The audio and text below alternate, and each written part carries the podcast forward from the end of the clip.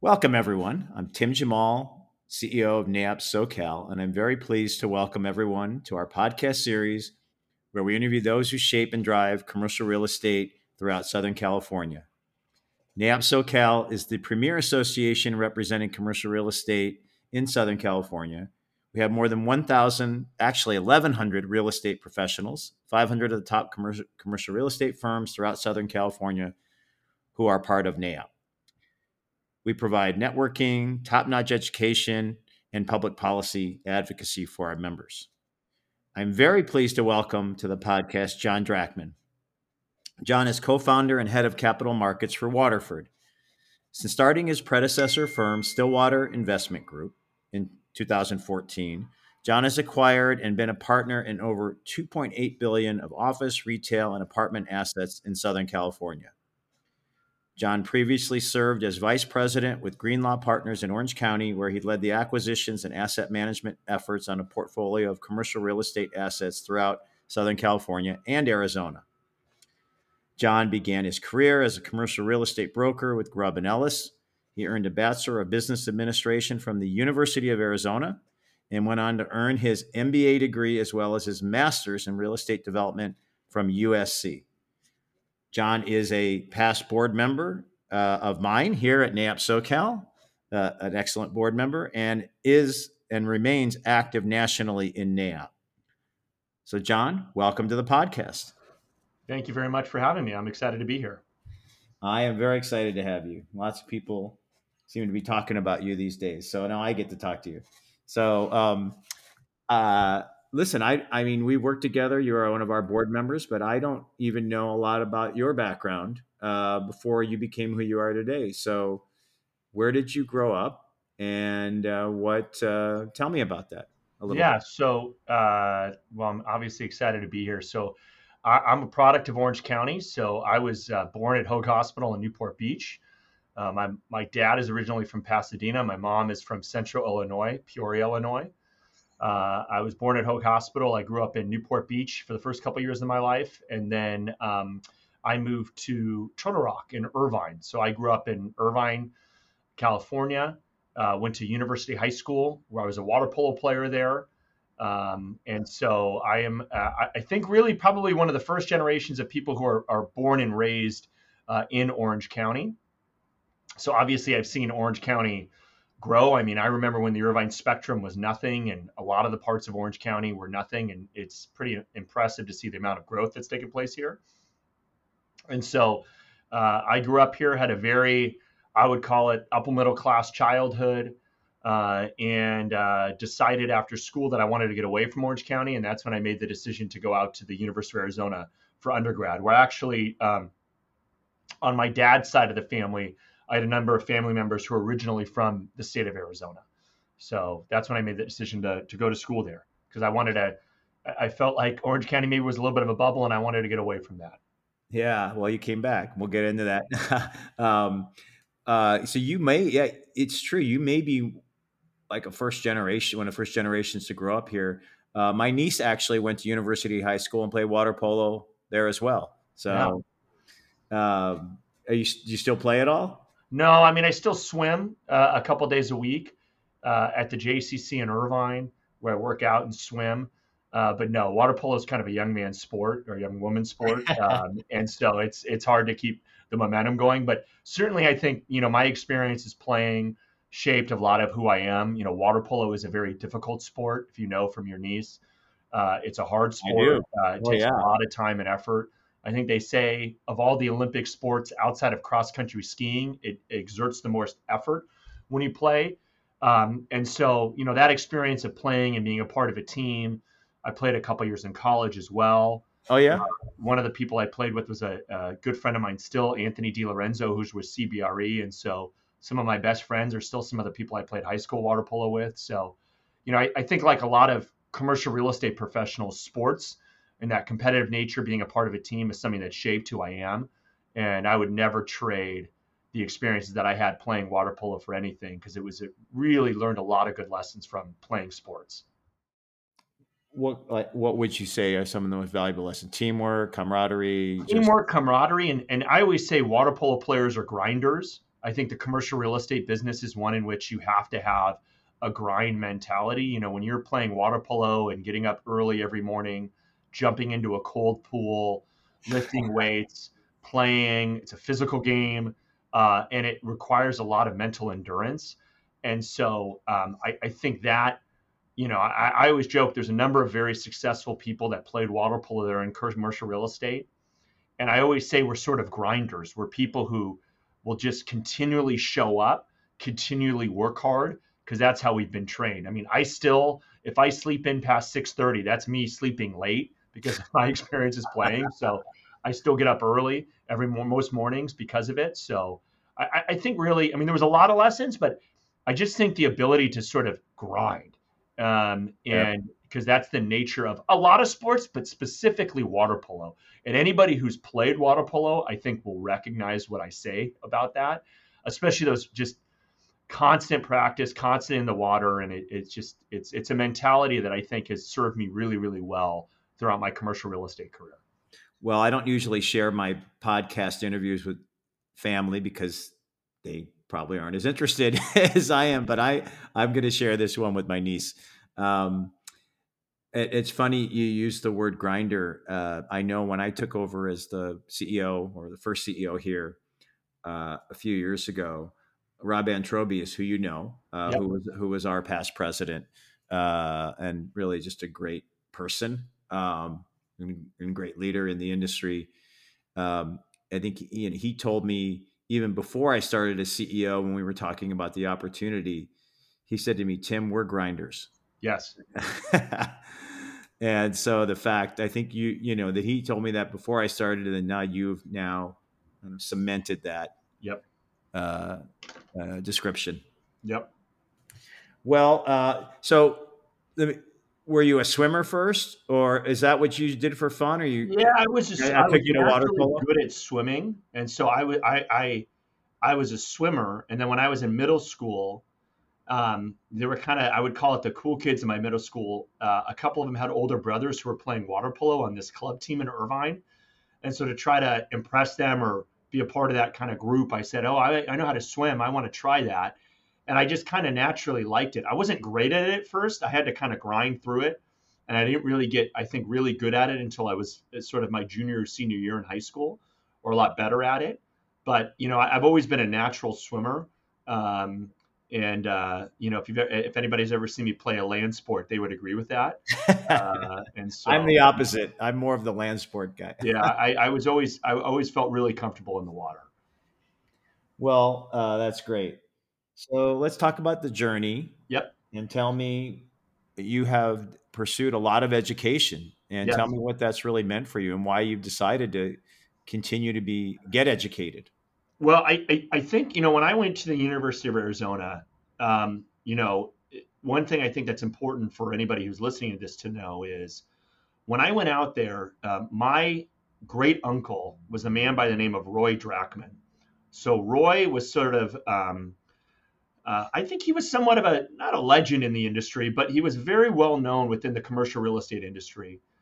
Uh, he got very involved in the ULI organization in really its kind of infancy stages as he got involved in land development and retail development in southern Arizona. And so Roy was alive when I went out to the University of Arizona and I met him and I got to know him really well. And he was a huge influence on me. And he was a big believer in education. He was very involved with both ULI and ICSC. And he, you know, was somebody who was constantly grinding, worked till he was basically 92, 93 years old, uh, and had this really fabulous career in commercial real estate. Uh, did a lot of really cool things, helped develop the first indoor mall in the state of Arizona, um, did a bunch of retail development all throughout Southern California and the state of Arizona, was partners with a bunch of interesting characters. And I think what I really gleaned from my conversations with him was that his involvement in the trade organizations and continually learning was mm-hmm. a big part of his success. So he at one point was president nationally of ULI. Him and five other ULI members were the original founders of ICSC. Um, the reason ICSC is actually in Las Vegas is because when my great uncle was president of ICSC, he moved the conference from New York to Las Vegas. And so um, I saw through. And it's still there, right? What's it, that? It's still there. Correct? It's still there. Yeah, it is. Um, and so I saw through him and his career of how his involvement of learning and growing and, and constantly being somebody who was grinding, I would say, but also getting really involved in the industry was really important. And that's something that he stressed to me before he passed away. And he was really my influence of thinking of commercial real estate as a career because I saw that's the how, spark. That's the spark. I was going to ask you about. That. Yeah. So that that that really was Roy was really my spark because one of the things when we would talk because I was in school, I was studying business, and he would tell me uh, would be that you know with commercial real estate, you know you can do well financially, but you're also really involved in your community, and you you have to know what's going on in your local community. My dad was in technology sales. My dad traveled a lot when I was young, um, and I mean even when I was older, uh, traveling the country, even internationally, selling uh, different products. Uh, I worked for IBM, and I always remember I hated the fact that he traveled a lot as a kid. Um, you know, he wasn't around a lot, and that was the nature of his business. So I was always interested in doing well financially, but trying to find a business where you didn't have to travel as much. And what really resonated with me with my great uncle was that he was incredibly involved in Phoenix and Tucson and other areas because he said if you want to be successful in real estate, it's a local business and you need to know what's going on. You need to know your local city council, you need right. to know the local planning commission. And and so I think what gravitated me towards it was seeing his career as somebody that was successful. Um, you know, when he passed away when he was 93 years old, there were I think 900 or 1,000 people at his funeral in Tucson. Wow. Um, and it was a who's who of people there. And I just remember, I just said, okay, this is somebody I want to emulate. And I, I remember, though, that what really struck with me is that he knew everything that was going on in Tucson because he was developing and active there. And so he would travel for work, but it wasn't a necessity. Um, and so that really rang true for me. And so I think that was really what sparked my interest in real estate was his career, seeing the success he had, uh, and and seeing him come from pretty humble means to have a lot of success, and believing that you know I could do that, and more importantly, the the desire to do something where I didn't have to travel a lot, and that eventually, if I was going to have a family, I wanted to do something where I wasn't on the road, so to speak, all the time, like I saw my dad have to be. So that was that was really the influence for me of, of pursuing commercial real estate. Yeah, no, I appreciate that, John. It's interesting that that had such a, a deep impact on you. Yeah. Sometimes, um, you know, people who are younger uh, like to travel, for example. Yes. You know, it's like, hey, um, I want to go see the world. Um, not that you don't want to see the world, but you came at it with a different perspective. Uh, so, I think I've always been somebody who wants to see the world, but what I saw with my dad was just that living out of a suitcase is hard. It's hard on your family, hard to be gone. And I just, I told myself I really wanted to try to find a career where I didn't have to do that. Yeah. Well, it looks like you've succeeded on, yeah. on that goal. Well, so you get all this education. Yep. Um, and did you work while getting some of this education concurrently? Yeah. So then I went to the University of Arizona. I graduated. I did their. Uh, I was in the business school there. I graduated with a, a, bachelor's degree in marketing, but also I did their entrepreneurship program. University of Arizona was, I think, the third program in the country to offer an undergraduate major in entrepreneurship, which was a fabulous program because you had to do a one year, basically your, your senior year in college. You developed a business plan with a couple of students that you took through the entire year through all these classes. And it was a really strong experience for me. Um, we actually had a lot of success with the business that we developed. So initially after college, we won some money at, at two case competitions that we participated in and actually won and started the business that we created. Um, That's awesome. A, which is a long story. So we st- we started that business. Well, we have a little time. okay. Well, we start we started a business to develop guidebooks written by college students for future college students, basically travel guides for colleges. We kind of called it, and we de- we we developed it. Uh, we were going to try to get a publishing deal around it. We actually published our first book right after we graduated college which was a general guidebook to college based on interviewing, I think, 200 college students about everything they wish they would have known before they went to college. Um, and we raised money. We started the business in Orange County. My business partner at the time moved out here to Orange County, and we ran that for about a year. Unfortunately, we found that we had a large competitor on the East Coast. It's called the College Prowler Books. That was about three years ahead of us. We didn't find that out until after we started. Um, you know, I, this is, I mean, I graduated in 2003, so Google was around, but it wasn't like what it is today. So it was hard to find that we had a large competitor already. And so the, the business never really took off. Um, it was a difficult experience because I, I had some, my business partner and I got along really well in school. And then when we got to the real world, it turned very different. We had very different views about how to grow the business, how to run the business, which was, I yeah, you, that, that's not going to work. yeah. And so uh, the business unfortunately failed. And so then this was the end, the middle of 2000, beginning of 2004 and so then I went back to well, I, the the thing that I had a passion for was real estate. So I started talking to people, and I eventually landed a job with Pulte Homes. So I started with Pulte Homes out of their uh, Orange County office, and I was in a rotational training program with them, hmm. where I worked, uh, did a bunch of different things, but mostly I worked on site at a uh, development project they had in Yorba Linda near Black Gold Golf Course, where I did everything from on-site sales I worked in customer service. I worked in a construction trailer for two months, I believe. Um, uh, I worked in the purchasing department, I think, for a month. And I did this uh, training program with them where at the end of it, uh, they kind of place you into what they think is the best role for you within the organization. Um, I hated it. Um, I hated working for a big, large, publicly traded company. Pulte at the time was the largest home developer, the second largest behind DR Horton. Um, I didn't I loved real estate, but so much of the public home building model is you're basically working for a manufacturing company that just happens to be in real estate.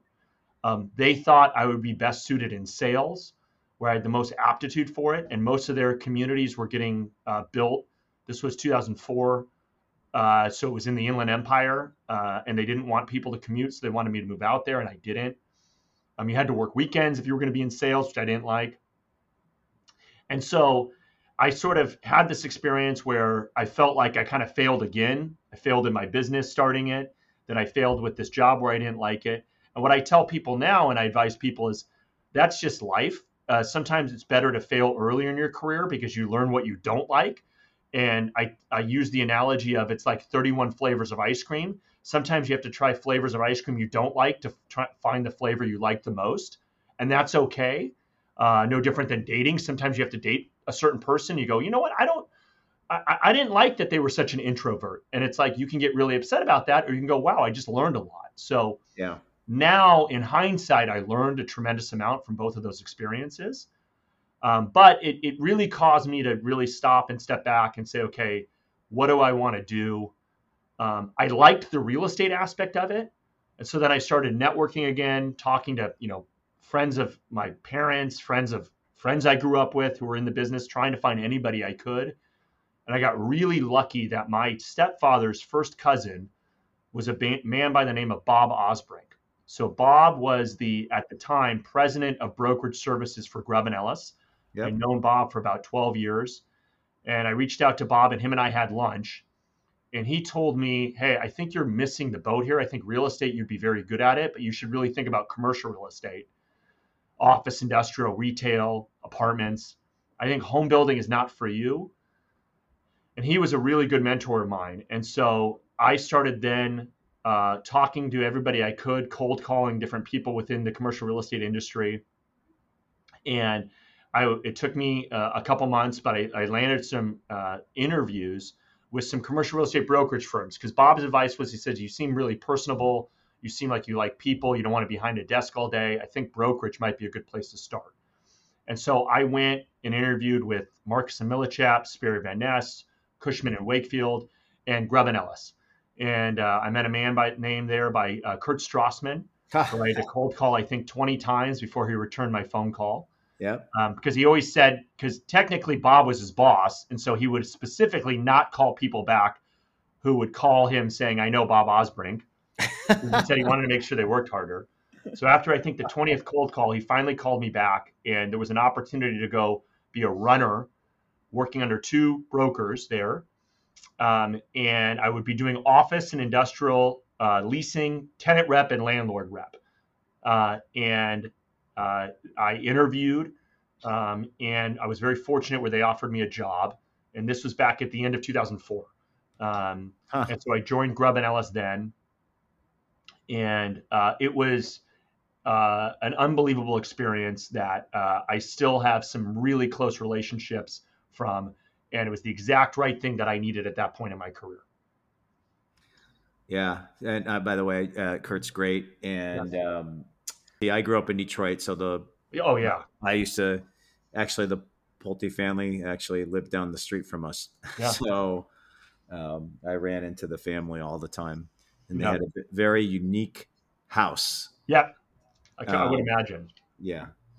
Uh, well, that's that's awesome. So that's now you go. Here you go. You're on your yeah. way. So then what happens next? So then, you know, I was there and I, I, I knew right away I liked it. Um, I loved the environment in the office. I was working, there were a number of younger brokers who were in my peer group that I was working with. I loved the energy of brokerage. Um, I really learned the business really well. Um, I joke, I think I did every small lease in Orange County over a 24 month period, 36 month period of time. I mean, I was grinding there, working really hard, but I love the fact that you know, in brokerage, you sort of they call it you eat what you kill. So if you close a transaction, you know, you make money. If you don't, you don't. Uh, I was there on a runnership for about a year, a little over a year, and then I went to become an independent contractor. And I, I just it was the perfect place for me to start my career. I mean, there's a number of people started their careers uh, in brokerage, but for me, it was a great place to really learn the nuts and bolts of real estate because especially commercial real estate because if you have a building that's leased it's worth a lot more than a building that's vacant. And so to learn and grow and be around such smart, qualified people in that environment uh, was fantastic. Um, I did, you know, a bunch of different uh, uh, transactions with a bunch. What, of anything noteworthy, John? Like what what stands out that has de- been defining for you, or are there more than? I, I think the defining moment came when I went off on my runnership. You're not making any money and you're only getting paid on commissions you do. And the first year I was there, I did well. And um, I remember there was a broker in the office, an older broker, who asked me if I was going to hit, you know, John, you know, if you're your first year, you know, by your second, or he said, by your second year, you need to be making this amount of money. And he said a number, and I said, I already made it my first year. And he goes, Wow, good job. and, and I remember that the experience of going off on my own, not making a salary, but then being able to support myself, being able to make money, being able to close transactions, it gave me a tremendous amount of confidence. It gave me the confidence that I needed to know that I didn't join a team. Uh, I worked with various brokers, but I didn't join a team. And it gave me a lot of personal confidence that I could be successful running my own company. Because effectively, when you're a broker and you're an independent contractor, you're running your own little small P&L. I think after my experiences, both trying to start a company and at Pulte Homes, I was sort of shell shocked a little bit to say to myself, hey, can I be successful in business? I had these two experiences where I didn't like it. I don't feel like I succeeded. And at Grubb and Ellis, I feel like it, I feel like I succeeded in business. Obviously, at a very small level, but you know, sometimes succeeding at a small level gives you that confidence that you can succeed at a bigger level and, and I'll never forget that realizing that I, I made it and that I was self sufficient and it gave me a lot of personal confidence. Um, and, and that's really what I remember from that experience. In that, you know, but you know, the transition was there were certain things about being a broker I didn't like. I didn't like that you were just transactionally focused. I wanted to learn about a lot of their other, aspects of the business. And I tell this story where I went to a RealShare conference in 2006 and I've been in the business now almost two, a little over two years. And there was a panel on the office leasing market in Orange County, which I felt really confident because I knew the people on the panel, I knew what they were talking about, I had ideas. And then there was a panel on the capital markets, and people started talking about IRRs, equity multiples, capital stacks, raising equities. And when you're a leasing broker, you don't need to know any of this. Right. And I felt so dumb listening to this. And I remember going back to my office and the broker I worked for joking with him. Well, he was joking with me because I was saying, Hey, what about all this other stuff I learned? Because he asked me about the conference. He said, Oh, you don't need to know that. Just, you know, go cold call tenants, lease expirations, broker bonuses, just go make more cold calls. Right. And that's really where I realized, okay, there's a whole other aspect of this business that I don't know that I need to learn. And that's really the impetus for me going out and finding the MRED program and the master's program at USC, realizing that I wanted to take my career to the next level. I wanted to continue to grow with it, move to the principal side of the business. And I met some people who had done the MRED program at USC. And that's when I, I said, this is the program I need to do. I need to get more education. I need to learn more about more aspects of the business. Yeah, and and uh, and I assume that was extremely valuable for you to get that education. Oh, it was. So I joke, you know, I started the program in the fall of 07. And I always joke with people that at that point in time, the office markets in Orange County, which was probably 90, 80 to 90% of my revenue mm-hmm. from leasing, started to fall off a cliff. That's when all the subprime mortgage lenders right. yep, that's uh, really went out of business. Yep. Because we were the subprime mortgage capital in the United States. And I joke with people that I started grad school in the, the fall of 07. And I thought, oh, wow, the Orange County office market's going to be tough. And I didn't realize the rest of the economy was going to fall off a cliff with, with that. And that was going to be the precursor to a lot of things. And so that, you know, I was in school at a really interesting time from the fall of 07 to the spring of 2009 and it was a really fascinating time to be in school because that's during the GFC. Yeah. And it was fascinating to not only be learning about real estate, but really learning from some really smart people about why we were in that position. And I would not trade that experience for the world. Um, I, I was able to learn so much about real estate, meet some really great people. I participated in the NAIOP USC versus UCLA challenge while I was in school. Um, and which was fantastic. It's you know, I, as you know, Tim, I it's still going. For, it's still going, and you know, I volunteered for six years as the five or six years as the USC rep for that. Was on that committee for that competition because it was, and it's one thing I'm really proud about my experiences with NAIOP about how much NAIOP is about education and really helping the next generation grow. And so my experience at SC were fantastic, and I really, I feel like I really learned so much while I was there. And it really gave me that further confidence to know, okay, I can move to the development and investment side of this business. And, and now I know a lot more. And so, um, you know, I graduated in May of 09, which was an awful time to graduate because there were no jobs. It was a very difficult time in the capital markets. Right. Um, and it took me about seven months to land a job. And then finally, I was successful in landing a job with Greenlaw Partners, which was an office and industrial uh, joint venture operator developer, uh, you know, based in Orange County, who really hired me because Will, the owner, did the MRED program, and he liked my background at Grubb and Ellis, and he liked my background in the MRED program. And so, so the education paid off not just in in in making you smarter about what you need to do, but it it landed in a job and a relationship. I would never have landed that job at Greenlaw Partners if it was not for the USC MRED program. And so I what I tell anybody that's younger in the business is that when you invest in yourself, if you invest in education, uh, it will always pay back tenfold. And that if I look back at the my experiences in my career, me investing in myself uh, ha, have paid off tenfold. So no, I, I would just simply not have found that job or landed that job without the experience of USC. Well, that's that's uh, great advice for sure. Well, let's talk about where you are today. Mm-hmm. Tell me about Waterford, its genesis, and the vision, and what your day to day role is. Yeah, so I, I joined Greenlaw Partners. We were raising capital out of the GFC to acquire distressed, mostly office and some industrial assets. If you can believe, Tim, there were actually distressed industrial assets at one point in time. Now it feels like the food chain has changed. It's different. Yeah, it's changed a lot.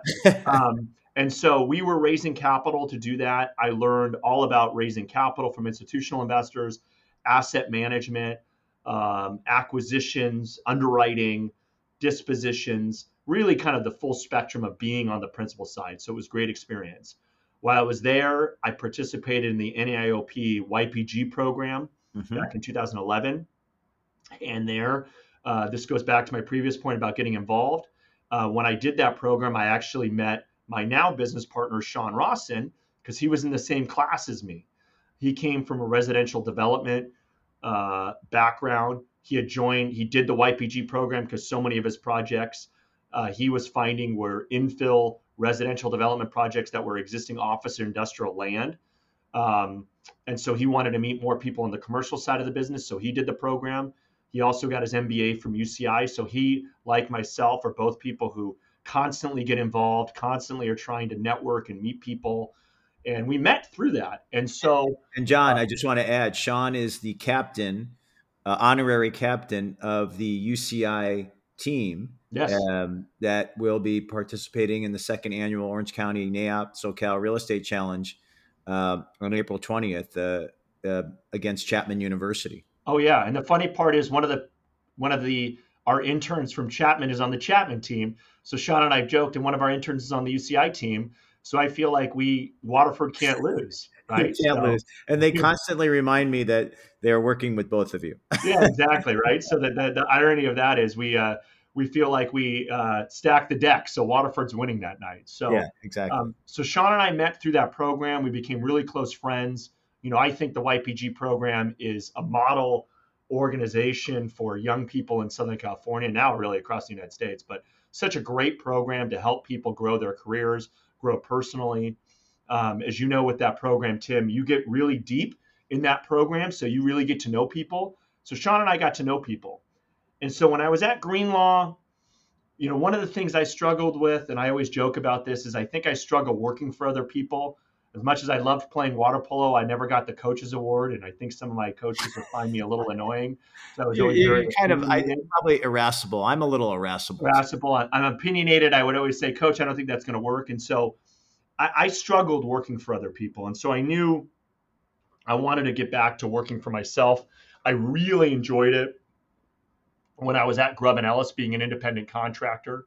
Uh, I just I I'm a very much a self starter. I have a lot of internal discipline, so I don't really need a boss in many ways. Yep. I like partners, not bosses. Yeah. And so eventually, I made the decision after about almost five years at Greenlaw, after I would had seen deals full cycle, after I had really built up a lot of a strong experience, that it was time for me to start my own company, and that's when I uh, left back in the August of 2014, and I started Stillwater. Now, what's interesting is Sean and I went to lunch before I did it because I wanted his advice, and we started talking. And I said, "Hey, look, I found this office space because Sean had started his own company about a year before me." And I, I told him about this office space that I'd found that I was looking for someone to share it with me. Sean said I was in an executive suite, and we decided to share office space together uh, and we leased a small 850 square foot office together, saying, look, maybe we can find projects to work on together. We enjoy each other's company. We're both these kind of startup entrepreneurs. Let's figure it out. So we started sharing office space together, and that's how our partnership really grew. And then about eight months into us, uh, and by the way, my business was going to be raising capital to do value add office transactions because that's really where my acute experience was. And so I started doing that. Within seven months, I found my first project and kind of away I went. Um, and with Sean, um, you know, him and I had lunch probably six to seven months after we started sharing office space together. And I asked him what he would be doing if he wasn't doing these residential development land projects. And he mentioned he wanted to buy existing multifamily projects. He felt like there was opportunities in certain markets to do so. Specifically, at the time, he was living and still lives in Long Beach. He felt like there was a lot of older apartment buildings there that needed to be rehabbed and remodeled and could could do much better financially if you did that. And I said, well, look, I've got some interesting investors who might be interested in that. And he said, okay. And so we met with one of them, and one of them said, yeah, that sounds interesting. And then Sean, who's very good at finding opportunities, about three weeks later came to me and said, hey, through a relationship I had, there's a broker. He's got a 14 unit apartment complex in a great location. The owner's kind of been absent um, and it needs some uh, needs a lot of uh, you know rehab and needs to be cleaned up. But I think there's an opportunity here. So we had to raise about 1.2 million dollars of equity. We went to four investors. So how did you go about doing that? I want to ask you about the you know friends? It was it friends and family, or how did it was, you? it was actually uh, it was uh, some relationships that I had built up over the years with people. One of the investors was somebody I worked with at Grubb and Ellis. Uh, one of the investors was somebody I worked with at Greenlaw. One of the investors were people through the p- person I worked with at Grubb and Ellis. So it was sort of relationships that I had built up over time, and um, and so uh, we had to raise about 1.2 million dollars of equity, and then we bought our that was our first joint venture together, and we closed that in July of 2015. Okay. And uh, and then um, we started rehabbing that project. We had a vacant apartment unit. We rehabbed the exterior. We rehabbed the interior. We rehabbed the interior project. We thought we were going to get certain rents for it, and we ended up least putting it out on the market at a much higher rent, and we actually were able to achieve it. And so basically, our thesis for that was correct. And then, kind of away we went. We ended up buying the two 20 unit apartment projects across the street. And then we ended up buying about, I think, almost 700 units throughout Long Beach. Hmm. Um, and in these kind of smaller 10 to 50 unit projects, Okay. uh, raising money from private investors. Uh, and that was sort of our foray into multifamily uh, investing. At the same time, Sean was doing uh, land entitlement and development projects. I was still doing value add office. I see. Um, yeah.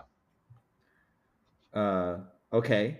So then, then take us to then the next level here. So, yeah. So we, so we were, you know, Sean and I are bus, both grinders.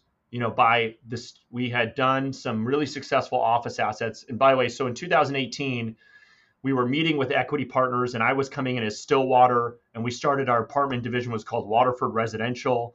Sean had his land entitlement group or land development group, and investors were like, "We're like, hey, we're doing these projects together. Do you want to invest with us?" And they said, first off, like, who's on first? You guys have like three companies.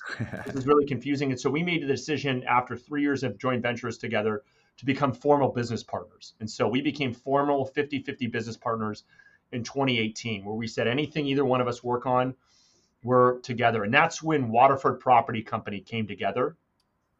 okay. Uh, we I literally see. basically like kind of like flipped a coin. We decided on the name.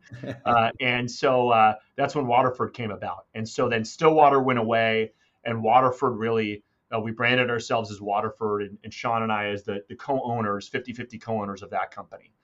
And so fast forward to COVID, we had done about 350 million of acquisitions on the value add office side uh, that we were buying, fixing, and then selling.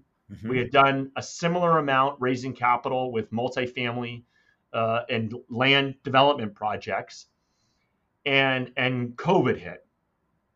And as you know, Tim, uh, you know COVID had a very large impact, positively and negatively, on a number of the different real estate property types.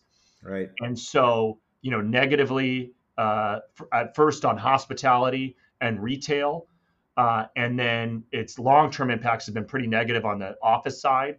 On a positive front, it had a very positive impact on a lot of residential markets, and obviously a massively positive impact on industrial, uh, with the with Right. just the continued growth of e-commerce. And so, um, when COVID hit, we made the decision to pivot away from office. We sold a couple office projects, and we just said I, I was really nervous about its impacts on the office tenant market and what was going to happen. We thought there was going to be a lot of opportunity buying distressed retail. Uh, we actually raised some capital and bought two projects in 2020. Uh, that actually didn't materialize as much. I don't think there's as been as much distressed retail as a lot of people thought. And we found a really interesting program to acquire existing multifamily assets using uh, tax basically abatements to raise uh, municipal bond financing. So one of Sean's backgrounds is in affordable housing development. So he's very in tune with affordable housing, uh, tax exempt financing, tax Mhm. credits. So he heard about a group up in Northern California that was acquiring existing multifamily assets, getting property tax exemptions, and then lowering rents through raising um, through the property tax exemptions and raising municipal bond financing to acquire these deals. And so when COVID hit, we really had the time and opportunity for Sean to spend to dig into that program. and figure out if it could work in Southern California. And so he dug in really hard. We both dug in and we realized we thought it could work. And so we, uh, using a lot of our smarts and, and, a lot of our hustle of what we had done, um, kind of got into that program very early uh, and started acquiring projects through that program in uh, February of 2021. Mm-hmm.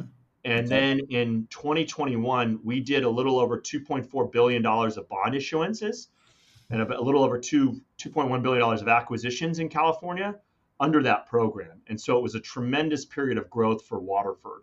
Wow, and that's, that's that, significant, John. Yeah, it was significant. We actually, crazy enough, we bought more apartments in the state of California in one year than any other group in the history of California.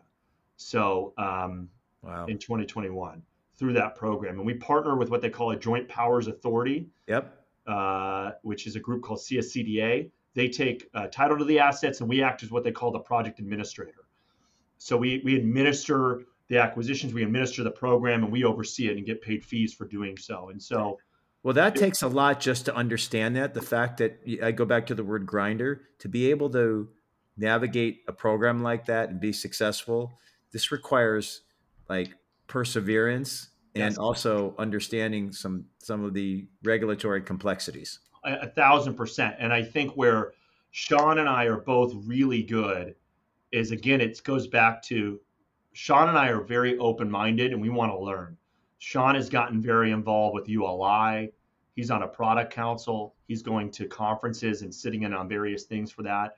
You know, I was obviously very involved with NAIOP. I still teach at USC. Uh, I'm very, you know, active on LinkedIn, reading information. I've joined organizations like, you know, YPO and others, and, and, and I think both of us are.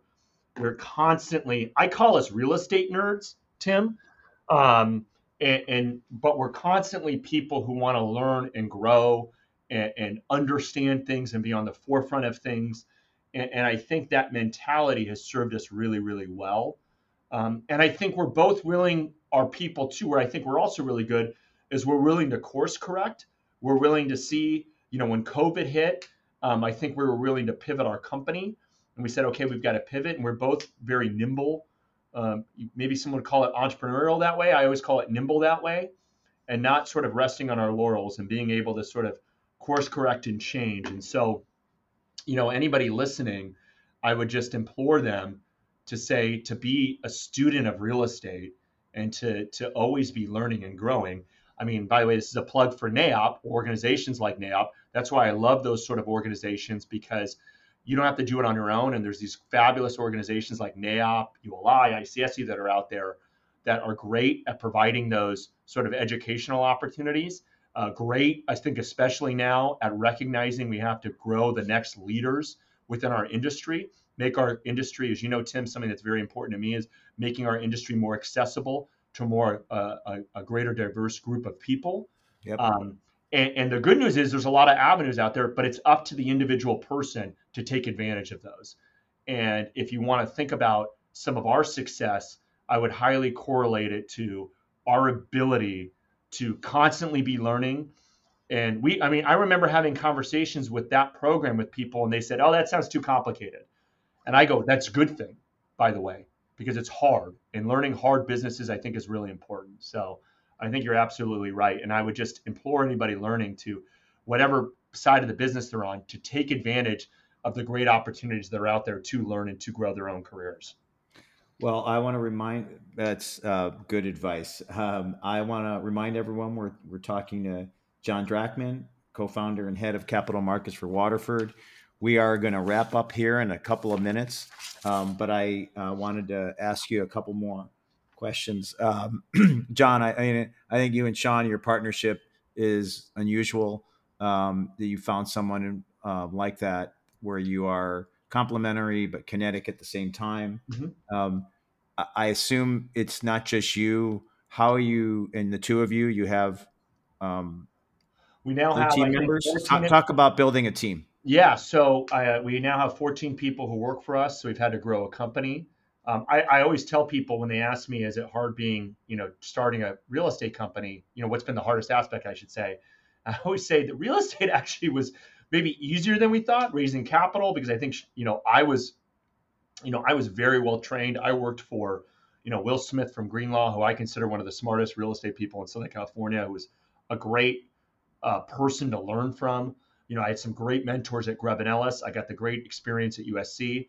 So I think I was trained well for the real estate aspects. Probably the harder aspects have been growing a company, hiring people, you know, running a business. Uh, that part, you know, there's not a lot of guidebooks for that. So we're now 14 people, uh, and uh, we're looking to expand into other markets, um, and so which is exciting. And so I think that you know it, it it's it's a grind. I mean, it's it's managing talent and promoting talent is is hard. it, it's it's hard, and it, it's it's you know it's not been without its challenges. You know, Sean and I am very fortunate to work with him. We have a great partnership. You know, it's not been without its challenges. You know, um, we brought on board a couple years ago a consultant uh, to really be kind of an operational business consultant for us, who's been tremendously helpful uh, to help us. Is if we have challenges or things to work through certain things uh, and and really talk us through things because you know sometimes Sean and I can be on different pages and and really building that trust and making sure we're on the same page is important. Uh, so partnerships are they're like marriages, so they take you know effort and time. Um, but you know, if you put that in, I think where we're, we're where Sean and I always come back to is we have a tremendous amount of respect for each other. I think that's where we first foremost started meeting in YPG. I have a tremendous amount of respect for the career he's had and how he's grown from you know really nothing and created the career. I think I think it's vice versa. So we lead with that, but you know we're excited about the future. I think obviously, look, we're in a very interesting time frame right now of where the capital markets are. I mean, it's some reminiscent of what I remember seeing when I was in grad school in terms of the great financial crisis, you know, in terms of banks failing, in terms of, you know, issues in the office markets with loan defaults and distressed sales. So certainly a really interesting time in real estate. I laugh with the people I know in industrial because I'm like, I don't think you guys are ever going to feel a recession ever again because of how good their business is. But um, I, I, do feel like we're in an interesting period and I think we're we feel like our company is in a good spot to take advantage of the opportunities when they come. But it's a you know it's a challenging market right now, um, and so it's it's it's interesting as we see the future. Sure is challenging, uh, but interesting as well. And I think there's opportunities. Every every people when I talk to people like you, I continue to be much more optimistic uh, than pessimistic. Um, I've got two more questions. Sure. You mentioned one of them. So you have a following on social media, yeah. and in particular, LinkedIn. Yeah. I see you, brother. Yeah. Um, so how do you eh, eh, has that been organic and and how do you approach you know what to communicate and when to communicate? Yeah, well, so clearly, you know, a big thing for me, um, as, as, you know, Tim, and you know, I'm a, I, I teach at USC. I've taught at USC since 2015 in their graduate real estate program you know, I, I, think I've come back and, and talked to the current YPG students the last five or six years. Um, I, I, love a big thing for me is mentorship. Um, I was very fortunate to have some really great mentors in this business. Um, you know, one of which is you know Tom Sherlock, uh, who's you know I met through the uh, NAIOP uh, mentorship program. Yeah, founder, a co-founder, right? Um, and so I'm a big believer in giving back. Um, I want to make sure that our industry continues to grow we continue to find more diverse talent. Uh, I want to pay it forward. Um, and, and, one thing with LinkedIn, I was noticing probably in the spring of last year is that I felt like there was a lot of people on LinkedIn who weren't really talking about some of the challenges that were upcoming in the market. And I, I just felt like I was seeing some things that I wanted to talk about. And it really came from a position of wanting to educate the younger professionals, feeling like there could be some shifts in the market and I didn't want younger professionals to feel blindsided by that and see some different perspectives. I remember going through the great financial crisis. I remember graduating into it and how difficult it was on me. And at that time, there weren't really a lot of uh, LinkedIn was just starting. So it was hard to find information and sort of advice. And so I started posting on LinkedIn. Uh, I think things where I was seeing where I was I was sort of taking contrarian views from a lot of people uh, things I thought that would be challenges in the market, things that I was seeing that just seemed, uh, you know, sort of out, out, of touch to me. And I think it resonated with people because I think people appreciated my honesty. And one of the benefits of running your own business is I don't have a boss or I don't have somebody that I report to where I have my business partner, but I don't I don't I can be a little bit more honest. Right. And I, I noticed that for me, I, I would find that people would be really honest when they would come talk to my students in class. People would be honest in the YPG program. And then on an avenue like LinkedIn, I felt like everybody, I joke with people, it was all sunshine and rainbows. So I started posting how I felt, not with really any intention to build a following, just to sort of no different than why I talk to YPG. It's like I want to help people.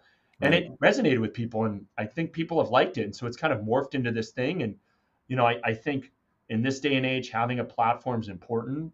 Um, and I think that it's just another avenue for me to, you know, help the next generation, advise the next generation, provide my thoughts to the next generation. And the nice part about something like LinkedIn is someone might be in. I literally had a conversation with somebody who was based in Virginia Beach, Florida, thinking of starting their own real estate investment business, wanted my thoughts, and reached out to me via LinkedIn. We jumped on a Zoom. And if it wasn't for LinkedIn, I would never have found that person. And so I, I truly love helping people. I love mentorship. Um, and so LinkedIn's just another platform for that. And so, well, I, I know I know some people have gotten some uh, I would call it hate mail, so to speak. But that, means, um, that means you've you know, arrived. That means I guess so, yeah. And, and so it's just it's just a function and a platform for me to express how I feel. And I, I always try to think about it and provide guidance, not just self promotion, but thoughts and guidance for the younger generation. Well, well said. I think people can distinguish between superficiality and honesty, and I think what people would want to hear is honesty, and I think mm-hmm. you you deliver that. Um, last question. So you you you work hard. I know you do. Yeah. I know you're a grinder, but I know you have a family. I do, and, I, and you probably do some things um, that are fun outside of work. Yes. Talk about so, that. Yeah, so I'm very fortunate. We're about to wrap up. yeah, so the commercial real estate industry, that's how I met my wife. My wife was a leasing director for the Colton Company and then Irvine Company, and we met when I was a leasing broker at Grubb and Ellis. She was a leasing director for the Colton Company. My wife Laura was also a YPG grad, and uh, you know I so I I owe a lot to the real estate business, but we're married. We live in Newport Beach. We have three wonderful kids and very blessed. Uh, we have my daughter Ariella, who's almost eight, who's an avid soccer player, who I love going to her soccer games. Um, and my son Alex, who's five and a half, who's just taken up t-ball, uh, who I'm, I'm learning they have very different personalities. And then we have our son Josh, who just turned one years old. So, oh wow, congratulations! Uh, thank you. So our, our, our my weekends in my life, uh, you know, revolve a lot around real estate, uh, a lot around my family. Um, I like being around them. I like watching them play their sports games. So I, I joke with people that I, I, live a very simple life right now. I think that's, you know, if you ever wanted to find me, you could find me pretty easily. Uh, I'm either at my house, at the JCC working out in Irvine, or probably my office. Um, so I love spending time with them. Uh, I love being around them. Um, and we do a lot of stuff together as a family. Um, you know, I like playing golf. That's probably one of my one hobbies. So I do enjoy playing golf, even though it can be a frustrating sport. But um, you know, we we we're pre- I'm pretty simple that way. Um, you know, I do love to travel, but we haven't been able to travel as much. Um, a little uh, challenging with the. With it's the challenging, but you know, we, we just we end up spending a lot of time together, and uh, I enjoy my family. It gives me a lot of. Uh, I always joke my kids uh, bring me down to earth. Um, but it's something that's important. But they do level that playing field, don't they? yeah, they really do. But I, I find that they provide a lot of perspective, and it's it's an awesome thing. It's hard, but it's awesome. And so they're they're I'm really the world really would function better if the kids were running it, John. yeah, exactly. Yeah. So, but but it's good. Yeah. So, but I I I always say like I think my my life outside of work is it's it's pretty simple. I try to keep it that way, uh, and because it it helps our business can be crazy sometimes. So having sort of a simple, repetitive life at my home life, I, I find important. Kind of a boring life, so um, but it's it's kind of the way I like it. Well, that's a good place to stop. And John, I want to I want to thank you and and remind people again. I, we've been speaking with John Drachman, co-founder and head of capital markets for Waterford. Been an active member of NAIOP SoCal on our board. Uh, also active in NAIOP nationally and with other groups. John, it was a real pleasure to speak with you today. Great, Tim. Thank you very much. I appreciated the opportunity. Uh, that that's a wrap for today. Please tune in as we continue to publish these periodic podcasts where I interview those who shape and drive commercial real estate throughout Southern California, people like John Drachman. We'll see you again soon. Thank you very much.